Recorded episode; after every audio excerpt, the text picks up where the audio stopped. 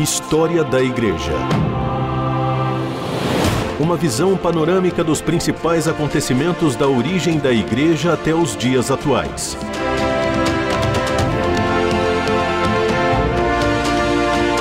A apresentação do pastor e historiador Marcelo Santos. Olá, querido ouvinte da RTM, eu sou o pastor Marcelo Santos. É um privilégio mais uma vez estar junto com você para caminharmos pela história da igreja e aprendermos um pouco mais sobre a história que nos trouxe até aqui. Eu quero conversar hoje com você sobre o metodismo wesleyano, um movimento muito importante também que surge na Europa no período pós-reforma.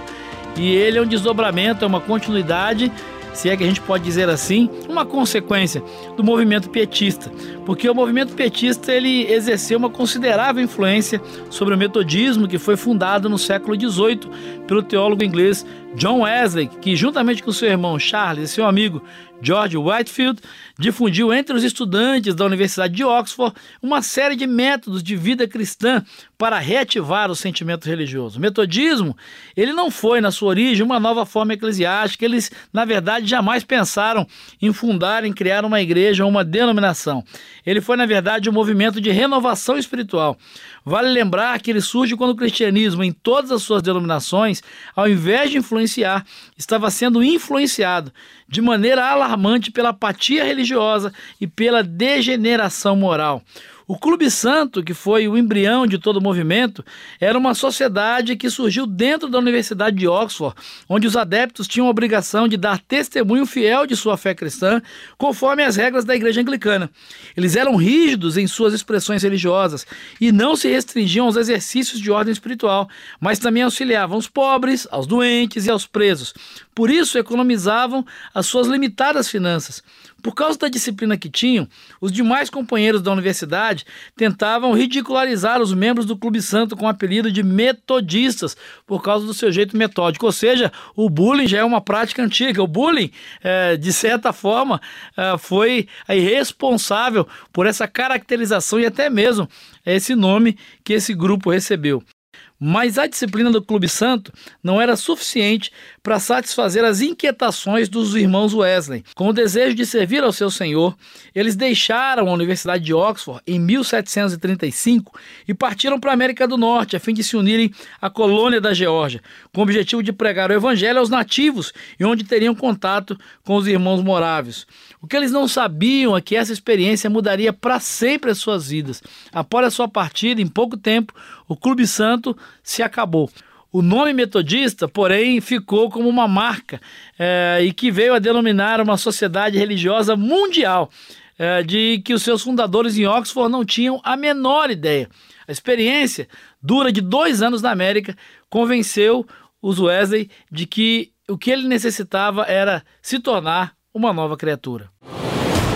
História da Igreja personagens e processos históricos para compreender o presente a partir da experiência do passado. Após voltar à Inglaterra em 24 de maio de 1738, numa pequena reunião de uma das sociedades leigas religiosas que existiam na época, na rua Aldersgate, John Wesley sentiu que o Espírito Santo lhe tinha aquecido o coração. Essa é a expressão que ele vai usar. O próprio Wesley descreve essa experiência da seguinte maneira: olha o relato que ele faz desse momento. Abre aspas. Cerca de nove menos um quarto, enquanto ouvia a descrição que Lutero fazia sobre a mudança que Deus opera no coração através da fé em Cristo, eu senti que meu coração ardia de maneira estranha. Senti que, em verdade, eu confiava somente em Cristo para a salvação e que uma certeza me foi dada de que Ele havia tirado os meus pecados, em verdade meus, e que me havia salvo da lei do pecado e da morte. Comecei a orar com todo o meu poder por aqueles que, de alguma maneira especial, me haviam perseguido e insultado. Então testifiquei diante de todos os presentes o que, pela primeira vez, senti em meu coração. Fecha aspas. Após essa experiência, influenciado pelas sociedades religiosas que haviam frequentado, como os moráveis, os irmãos Wesley formaram as Sociedades Unidas, que possuíam o mesmo caráter daquelas, e que nada mais eram do que companhias de homens que tinham a forma e procuravam o poder da santidade, unindo-se para orar, para receber a palavra de exortação e para vigiar com amor uns aos outros, no propósito de se ajudarem mutuamente na obra da sua salvação. Uh, é interessante a gente observar que uh, as primeiras sociedades unidas foram organizadas em Bristol e Londres, uh, surgindo depois por toda a Inglaterra, se espalhando por toda a Inglaterra, Escócia e Irlanda. Mais tarde, essas sociedades se tornariam as sociedades metodistas, que vão alcançar a América, vão se consolidar na América e vão uh, se espalhar e formar aí o berço da Igreja Metodista Wesleyana, que se consolida nos Estados Unidos, ainda que a sua origem, né, o seu, a sua raiz, os seus princípios estejam na Inglaterra. Uma coisa que chama uh, muita atenção é o fato, então, como eu já destaquei, de que John Wesley e seu irmão Carlos nunca uh, terem o sonho ou plano de fundar uma igreja, fundar uma denominação, mas foi um movimento que surgiu de uma forma natural, espontânea, diante de uma necessidade que acabou crescendo, que acabou se expandindo e que acabou se tornando nesse grande movimento que é a Igreja Metodista Wesleyana.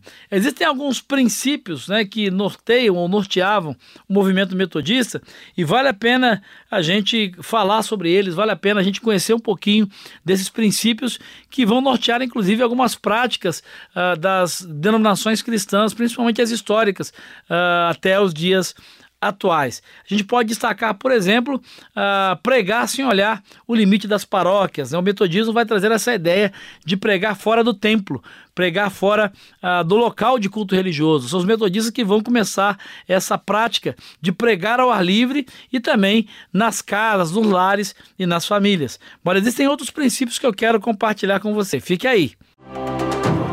História da Igreja. O passado e o presente contam a história da igreja nos tempos atuais. Bom, eu quero concluir então essa fala nossa sobre o metodismo wesleyano citando então essas outras características, esses outros princípios do metodismo wesleyano. Por exemplo, a pregação pelos leigos. São os metodistas que vão começar a valorizar os leigos como pregadores. Até então, só os clérigos tinham esse papel, tinham essa função, mas as sociedades metodistas vão valorizar o papel da pregação dos leigos. Também a construção de casas para reunião e pregação, estabelecimento de escolas, a organização de sociedades unidas e também uh, substituir o saltério pelo cântico de hinos, né? Há uma flexibilização. Os metodistas vão fazer com que a experiência de culto, a experiência de celebração, de pregação se tornasse menos formal, menos institucional e pudesse alcançar a todas as pessoas. Uh, o movimento metodista, por muitas décadas, ele não se organizou em igreja, até que em 1784, nos Estados Unidos, os metodistas então se organizam como corpo eclesiástico independente da igreja anglicana, devido à separação das colônias inglesas na América do Norte frente à Inglaterra. Então, apesar de todo esse movimento, de todo esse desdobramento, né, a organização, a data de organização da igreja metodista é 1784. Ela não acontece na Inglaterra, ela acontece acontece nos Estados Unidos e como consequência mesmo dessa ruptura política, ou seja, da independência né, dos Estados Unidos, da separação, melhor dizendo, das colônias inglesas uh, da Inglaterra. Na Inglaterra, as Sociedades Unidas elas se organizaram em igreja metodista somente em 1795, pouco depois da morte de John Wesley em 1791, se estabelecendo como uma igreja autônoma através do conhecido plano de pacificação. Vale a pena você pesquisar, vale a pena você conhecer um pouco mais sobre isso. Uma coisa que chama muita atenção e que a maioria das pessoas não sabe é que o fundador do movimento espiritual metodista, seu irmão Carlos, eles nunca pertenceram à igreja metodista, somente às Sociedades Unidas. Ou seja, além de não terem o desejo, o plano, né, o objetivo de fundar uma nova igreja, eles não se tornaram membros dela. Quando ela foi organizada, ao que parece, de certa forma, eles eles uh, não quiseram fazer parte uh, de, dessas igrejas organizadas institucionais. E haviam, talvez, alguns historiadores dizem que eles tinham até mesmo uma certa resistência a isso. Tanto que na Inglaterra, que é onde Uh, o John Wesley vai morrer em 1791, só quatro anos depois, né, a Igreja Metodista se organiza né, como instituição eclesiástica, como organização eclesiástica. Bom, como contribuição a esse movimento né, que a gente chama de evangelical, ao movimento protestante até os dias atuais, a gente pode destacar, por exemplo, a popularização da lógica da conversão. É com os metodistas que surge de uma maneira muito forte essa ideia de se pregar, fazer um apelo e a necessidade né, da pessoa é, publicamente professar a sua fé em Jesus, aquela ideia de levantar a mão, vir à frente. Essa prática ela começa a se tornar comum com o movimento metodista. E a partir do movimento metodista, por conta dessa ênfase da experiência com Deus, da importância da pública profissão de fé. Então, a popularização da lógica da conversão é uma grande contribuição no movimento metodista. E a segunda contribuição é a recusa do metodismo em aceitar a doutrina da predestinação e eh, eles adotam o arminianismo. Até então, o calvinismo ele tinha um papel muito importante, muito forte na Europa. O movimento metodista ele traz ah, essa adoção do arminianismo na questão da salvação, da doutrina da salvação, ah, como uma, uma prática prática mais comum, com uma crença mais comum, indo uh, de encontro ao calvinismo. O movimento metodista não aceita a teologia da predestinação que nós já conversamos aqui. Dessa forma, o protestantismo ele vai se espalhando por toda a Europa, na Alemanha, na Escócia e em outras nações. Mas isso é uma outra história que nós vamos conversar nos próximos programas e eu espero encontrar com você lá. Um grande abraço e que Jesus te abençoe. História da Igreja. Uma visão panorâmica dos principais acontecimentos da origem da Igreja até os dias atuais. Produção e apresentação: Pastor Marcelo Santos. Realização: Transmundial.